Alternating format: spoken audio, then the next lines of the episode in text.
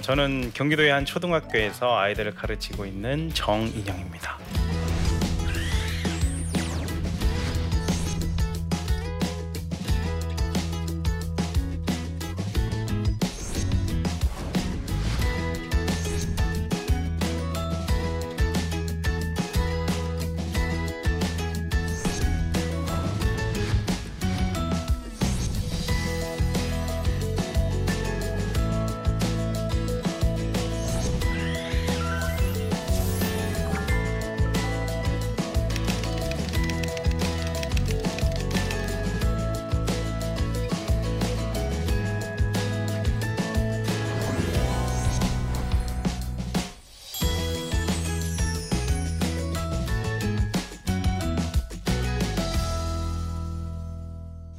어, 저는 오늘 그 C.S. 루이스라는 작가 혹은 책에 대해서 말씀드리려고 나왔는데요.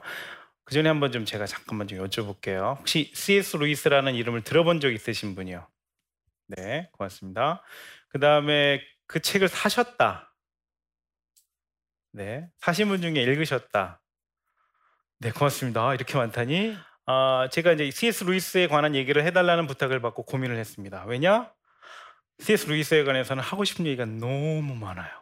저는 아이들하고 한 8년 정도 어, 그 나니아 연대기라는 그 소설이 있어요. 이제 동화이면서 소설인데 8권, 7권짜리 소설이고요. 그 이제 그거는 이제 아슬란이라는 사자가 나니아라는 나라를 만들고 2555년 동안 그 나라를 통치하고 물론 그 중간에 굉장히 위기, 위기와 평화가 많이 있었습니다. 그리고 나서 나중에는 그 나라가 망하고 진짜 나니아가 시작된다는 뭐 간단히 말씀드리면 이런 내용인데요. 그거를 아이들하고 읽으면서 제가 느꼈던 점, 예.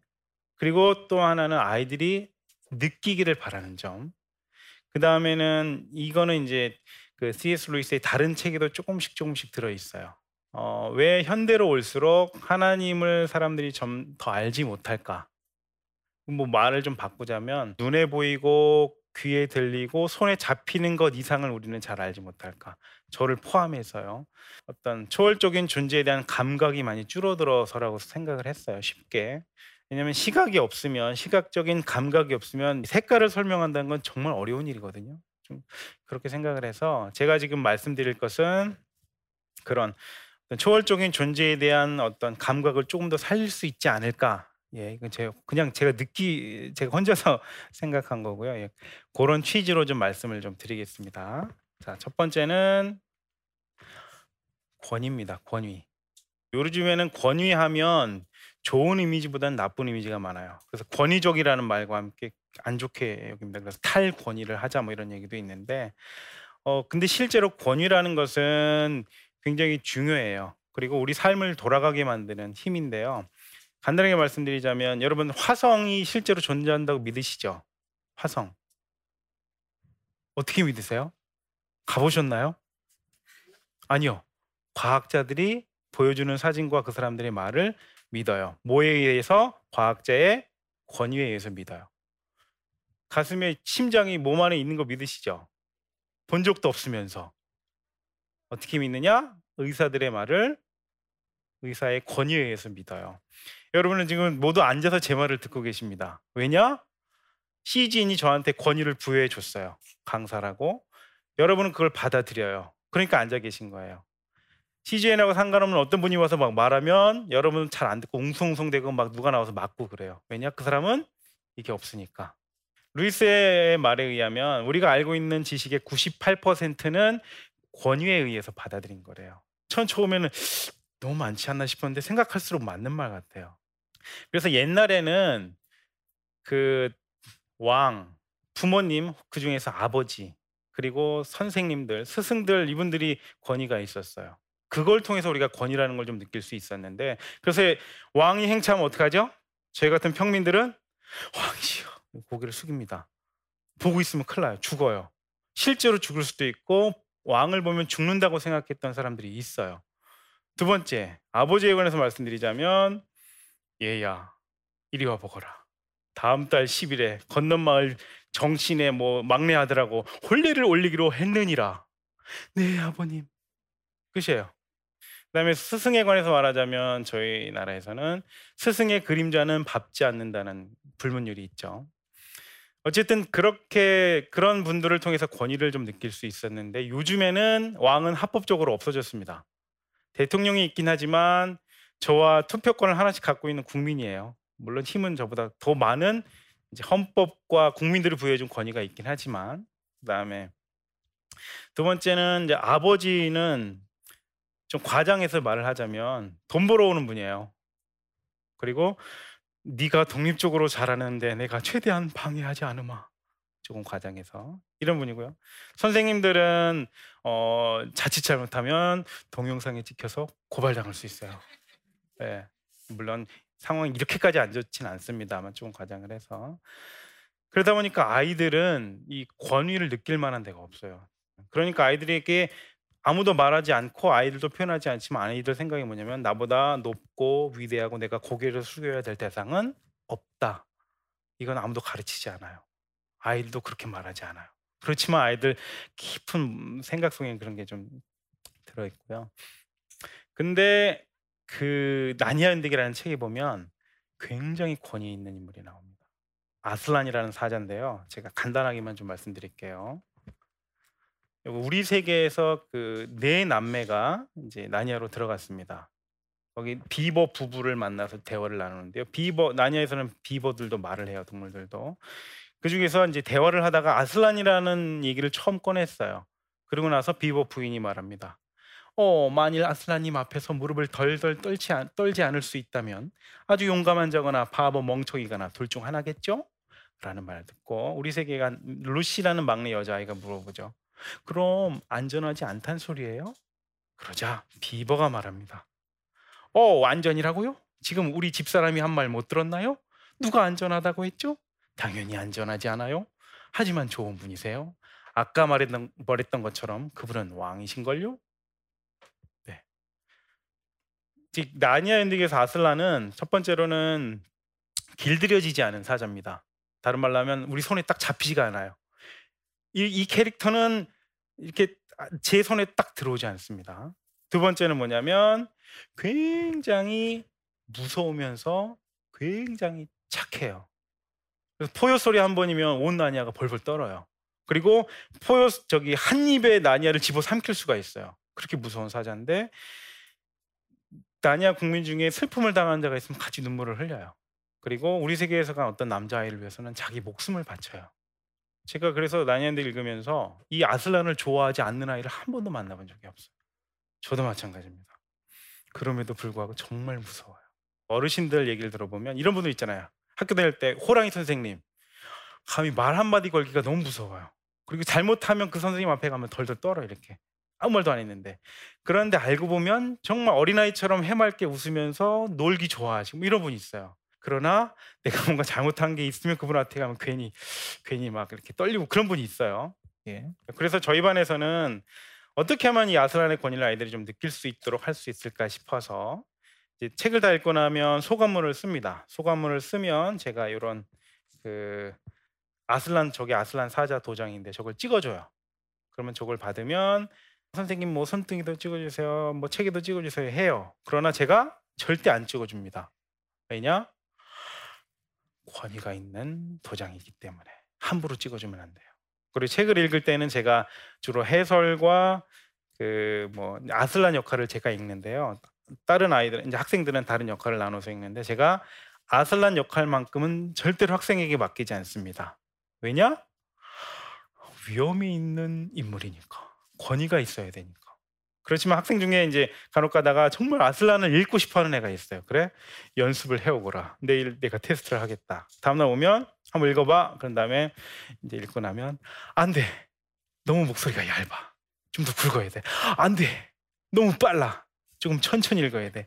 몇 번을 시키고 한 번 딱 읽게 해줘요. 왜냐? 위험이 있는 인물이니까.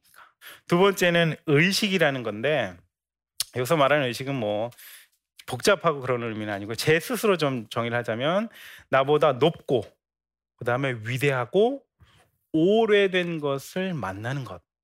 피 흘리는 제사도 하나 의식이고요. 그다음에 해마다 절기가 돌아오고 신약으로 오면 예수님은 성만찬과 세례에도 의식을 남겨주셨죠. 그래서 교회에서 계속 지금 지키고 있고요.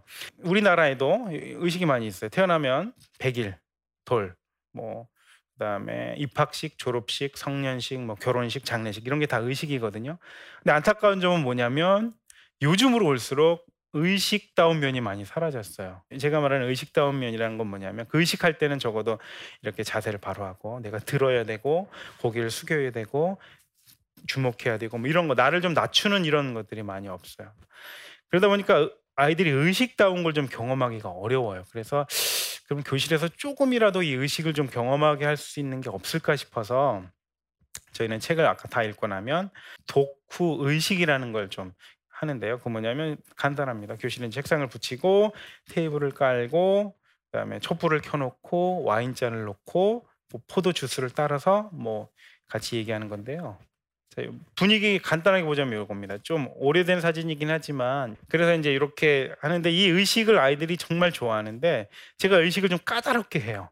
어떤 거냐면 또 와인잔에다가 포도 주스를 따라주면 절대 의식이 끝날 때까지 다 마시면 안 돼요. 외인 고환이 따라주니까 애들이 마시고 어디서 배웠는지 모르겠어요. 네. 그거 안 된다. 절대 안 된다. 와인잔은 책상 끝에 두면 안 된다. 좀 밀어 가운데 놓고 그 다음에 중간에 절대 와인잔 만지작 만지작 하지 말아라. 시작할 때와 끝날 때는 반드시 모든 학생들과 와인잔을 부딪혀야 된다. 몇 가지 규칙이 있어요. 저는 이거 하면서 애들이 좀 의식이라는 것, 자기보다 높고 위대하고 오래된 이런 것을 만나는가 몇 번 했다고 느낄지 모르겠는데 그냥 제 바램이에요. 이걸 혹시나 여러분 집이나 뭐 이런 데서도 집만의 그런 뭐 의식 같은 걸 만들어서 같이 좀 하는 것도 굉장히 좋을 것 같아요. 자, 세 번째는 자연을 낯설게 보기입니다. 자연을 낯설게 보기. 나니아 초기에 그 나니아가 이제 창조될 때 땅에 생명이 충만했어요. 그래서 사과를 강둑이 탁 던지면 이게 훅 자라가지고 금방 사과나무가 돼요. 근데 제가 또 다른 세계 얘기 한번 해드릴게요. 그 세계에서는 생각, 상상해 보세요. 작고 딱딱하고 까만 거를 땅 속에다 딱 넣어놓으면 크고 부드럽고 화려한 게 나와요. 그 세계 사람들을 이건 이거를 뭐라고 부르냐면요. 사과, 수박, 봉숭아 이렇게 부르더라고요. 여러분 정말 신기하지 않나요? 예. 네. 왜 우리가 이걸 안 신기하다고 느, 느끼냐면요. 익숙해서 그래요. 익숙해서. 그리고 뭐 사과가 자라는 건 오, 당연하지. 절대 아닙니다. 과학자들은 그 씨앗이 자라는 과정을 설명할 수는 있어요. 그러나 그게 왜 그렇게 되고 그렇게 되게 하는 힘은 뭔지는 설명할 수가 없어요. 어떻게 알아요? 그분도 모르죠. 그래서 저는 이제 아이들하고 책을 읽고 야, 우리가 실제로 한번 사탕을 심어 보자. 그래서 심고 저기 손 모은 데가 거기 심은 자리예요. 심고 우리끼리 이제 사진을 찍었는데 제가 이게 좀 몇 년 돼서 그 이후로 가보진 못했는데 아마 지금쯤 좀 싹이 났겠죠. 제가 한 10년 정도 흐른 뒤에 이제 그학 거기를 지나가다가 우연히 아 맞다 내가 심었었지 그러고 들어가겠죠. 근데 그때 저랑 같이 심었던 내 아이들이 우연히 거기로 왔어요. 어머 선생님 얘들아 우리는 오래된 농담을 나누고 미소를 짓고 하나를 따서 먹고 또 하나를 따서 집으로 가져가겠죠. 그리고 아내에게 제가 이 말을 하겠죠. 여보, 이거 오늘 누가 어서 났는데 한번 먹어볼래? 저기 사탕 맛이 나네. 정말 신기하네. 이거 어디서 났어? 어, 그냥 어디서 났어. 여러분, 우리 세계에도 제가 이 말씀드리는 것처럼 정말 신기한 거예요. 보는 눈만 있다면. 네. 좀 그걸 좀 말씀드리고 싶었고요. 그 다음에는 하늘을 향한 이제 그리움인데, 이거는 저처럼 루이스를 좋아하는 어떤 그 팬인데 그분이 그분이 쓴 표현을 빌어온 건데요. 그리고 그리고 그리다 보면 뭐 하냐면 그려요. 그리고 그리고 그리다 보면 글을 써 이렇게 글. 모험도 하고 여행도 하고 사랑도 하고. 그래서 우리나라의 어떤 시인은 이렇게 말했죠. 이 세상 여행을 끝내고 나 하늘로 돌아가리라. 지금 돌아가셨죠 이미. 하늘에서는 뭔가 좋은 것이 내려와요. 뭐죠? 비가 내려요, 비가. 햇볕이 내려와요. 천사도 하늘에서 옵니다. 예수님도 하늘에서 구름 타고 오신다 그랬어요. 모르셨, 모르셨죠? 네, 네. 그쵸? 생각해 보세요. 하늘에서 구름 타고. 예. 이거를 좀 어떻게 말씀드릴까 저 계속 고민이에요. 이거는 루이스는 다른 책에서 갈망이라고도 표현했고요. 루이스가 다시 정의한 말로 기쁨이라고 표현했는데 제가 그냥 고민하다가 이제 한번 그 말씀드리는 건데 여러분은 모르셨지만 실제로 이게 오늘 이 촬영은 하나의 프로젝트예요. 어떤 프로젝트냐면 교회 밖에 지금 그 버스가 한 그 버스가 관광 버스가 몇 대 있어요. 거기에는 여러분들이 6개월간 해외 여행을 할 수 있도록 여권과 숙박권과 항공권 그리고 현찰로 한 천만 원 정도 딱 준비가 돼 있습니다. 심지어는 여러분이 그 같이 가고 싶어하는 친구나 가족이 있으면 그분들도 다 지금 차에 타고 있어요. 여러분이 할 일은 나가서 차에 타면 돼요. 6개월 동안. 오. 여러분 지금 제 얘기 들으실 때 이제 제가 보면 입꼬리가 살짝 올라가고요. 볼도 올라가고 가슴 풍선 부는 것처럼 이렇게 싹 가슴이 쫙 오, 기대가 되고 몸이 쭉 이렇게 몸이 쭉 풀리면서 뭐 그렇게 돼요. 그러면서 막 아 그 기대가 좀 되고 현실을 좀 잠깐 이렇게 잊게 되고 이런 게 있는데 저는 그것들을 찾고 찾고 찾아가 보면 요 하늘을 향한 그리움에 좀 닿게 된다고 생각을 해요. 이거에서부터 다 나온 거예요, 우리가. 근데 여러분 막상 가보면 6개월 동안 해외 여행 하는 게 그렇게 쉽지만은 않아요. 힘들고 뭐 피곤하고 집에 가고 싶고 막 어, 친하다고 가족들하고 갔는데 막 싸우고 그렇지만 그럼에도 불구하고 우리가 지금 품었던 그 마음이 잘못된 마음은 아니에요. 그렇죠? 그 루이스는 순전한 기독교라는 책에서 요 이것을 이런 그리움 혹은 갈망 그 책에서는 소망이라고 표현했는데요. 이것을 대하는 세 가지 방식을 얘기를 해요. 첫 번째는 뭐냐면 내가 이 그리움 혹은 갈망을 채우지 못하는 것은 내 환경 탓이다. 환경이 갖춰지지 않아서 그렇다고 해서 환경을 계속 바꿔요. 사람을 바꾸고 또 다른 내 물리적인 공간을 바꾸고 계속 바꾸면서 이걸 채워보려고 해요. 그러나 채워지지가 않죠. 첫 번째 방법 방식이고요. 두 번째는 뭐냐면 어차피 이것은 한여름밤의 꿈이다. 어렸을 때나 이렇게 꿈꿔보던 거라고 생각하고 이것을 완전히 눌러버려요. 잊어버려요. 그리고 현실적으로 이룰 수 있는 일만 이루면서 쫓아가면서 살아요. 물론 이분은 손해 보지 않을 수는 있으나 만에 하나 저 그리움이 진짜라면 정말로 하늘로 갈 수 있다면 이분은 너무 안타까운 거죠. 세 번째 방식은 뭐냐면 아, 이 그리움의 정체를 딱 알아보는 거예요. 아, 이것은 하늘을 향한 그리움이기 때문에 여기서는 다 이룰 수는 없구나. 그러나 매일매일 맛볼 수는 있구나. 조금씩 조금씩 이룰 수는 있구나. 그렇기 때문에 나는 내게 주어진 어떤 그런 그리움이라든지 기쁨이라든지 갈망이라든지 이런 걸 맛보고 조금씩 조금씩 채우되 완벽하게 여기서 이루어질 것은 기대하지 말고 대신 이 그리움이 사라지지 않도록 사라지지 않도록 잘 보관해야겠다. 이게 세 번째 방식이래요. 그 나니 안드게는 리피치프라는 그 생쥐가 나와요. 두 권에서 나오는데 첫 번째 책에는 뒷발로 서면 30cm, 두, 두 번째 책에는 뒷발로 서면 60cm라고 나와요. 아 이건 잘 몰라요. 이런 거 알면 매니아. 그런 거 아는 아이들이 있으면 저한테 연락 좀 주세요. 이 생쥐는 그 불의 나 모험 앞에서는 절대 물러서지 않습니다. 그리고 자기를 무시하거나 깔보는 사람 앞에서 바로 결투를 신청해요. 그러나 그 약한 자들 앞에서는 정말 한없이 약해요. 밤새워 같이 얘기를 들어주고 눈물을 흘리고 노래를 불러줘요. 정말 너무너무 사랑스러운 이제 아이들이 보면 난이 아슬란 다음으로 좋아하는 캐릭터의 리피치프라는 생쥐인데 이 리피치프는 자기가 어렸을 때부터 유모로부터 들은 시가 있어요. 하늘과 바다가 만나는 곳. 바다가 달콤해지는 곳. 의심하지 마라 리피치프. 거기에 동쪽 바다의 끝이 있다. 이 시를 어렸을 때부터 들었어요. 그리고 그 동쪽 바다의 끝에는 아슬란의 나라가 있다는 전설이 내려오고 있어요. 어느 날 동쪽 바다로 그 새벽 출정호라는 배를 타고 항해를 떠나는데 리피치프가 여기에 참여합니다. 다른 사람들한테 말을 하지 않았지만 립치프 마음에 뭐가 있을까요? 자기가 어렸을 때부터 들어오던 그 시. 예. 항해가 끝나고 끝날 때쯤 돼서 바다에 빠졌는데 물 맛을 보니까 달아요. 아 여기가 바로 동쪽 바다의 끝이구나. 그래서 그 바다 끝에 가니까 끝이 있고 여기 이렇게 모래사장이 쭉 있고요. 그 끝에는 이렇게 바닷물이 위로 올라가는 그런 또 바다가 하나 있어요. 그러면서 저기를 넘어가면 아슬라나 나라가 있겠다고 확신을 하고서는 조그만 자기만 탈수 있는 조그만 배 한 척을 들고 막 가요. 그 모래사장을 뛰어가는데 뛰어가다 말고 갑자기 자기 왼쪽에 있는 칼을 싹 뽑더니 바다로 확 던져버려요. 어 왜 그래? 립치프 하는 말이 나에겐 더 이상 필요가 없다. 왜냐면 다른 사람들에게 있어서 이 칼은 그 립치프의 분신이에요. 자기 인생에서 가장 중요한 거지만 그 순간만큼은 난 더 이상 칼이 필요 없다.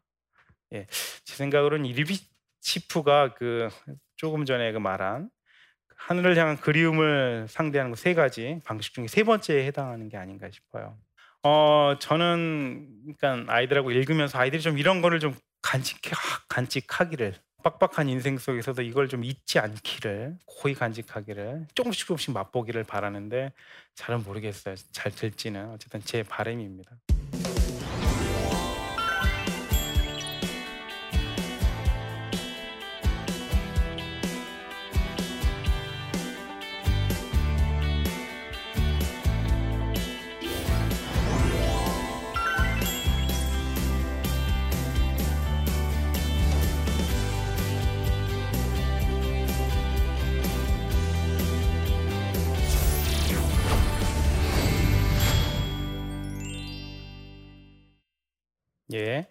혹시 제 강의를 듣고 질문이 있으신 분들은 질문을 좀 해주시기 바랍니다.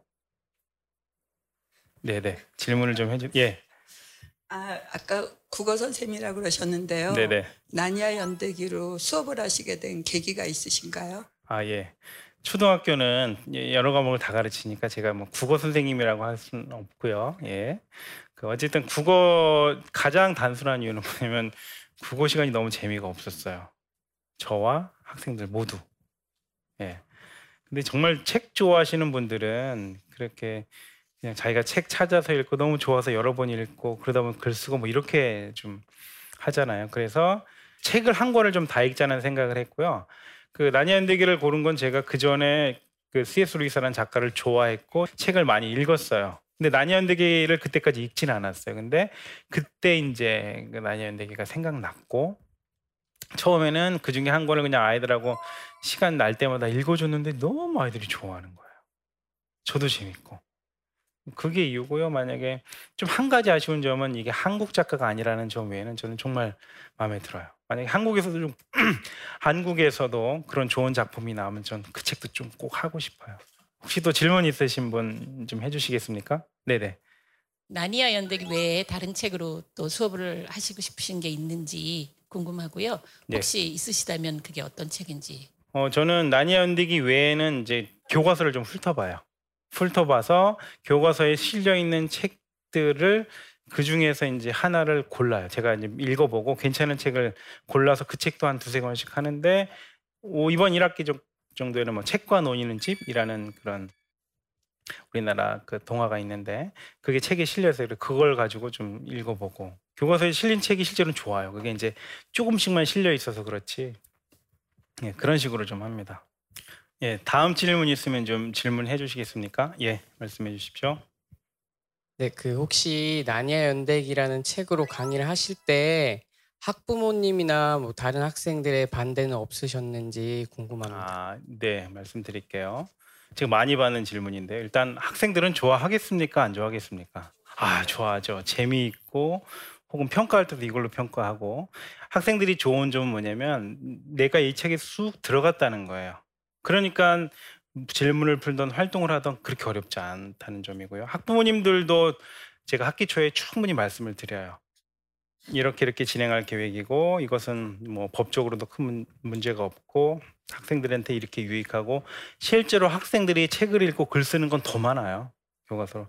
그리고 제가 교과서를 전혀 안 하는 건 아닙니다. 이렇게 발췌해서 해서. 그래서 지금까지는 뭐 거의 그 학부모님들이나 학생의 반대는 없었어요.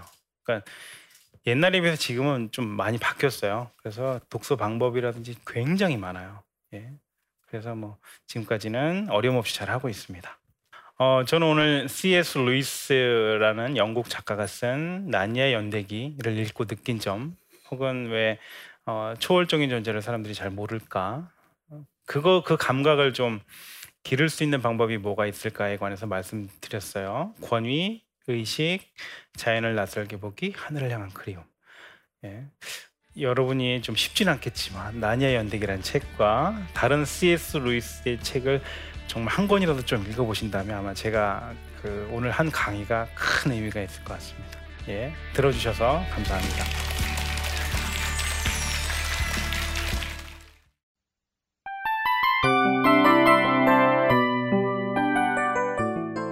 이 프로그램은 청취자 여러분의 소중한 후원으로 제작됩니다.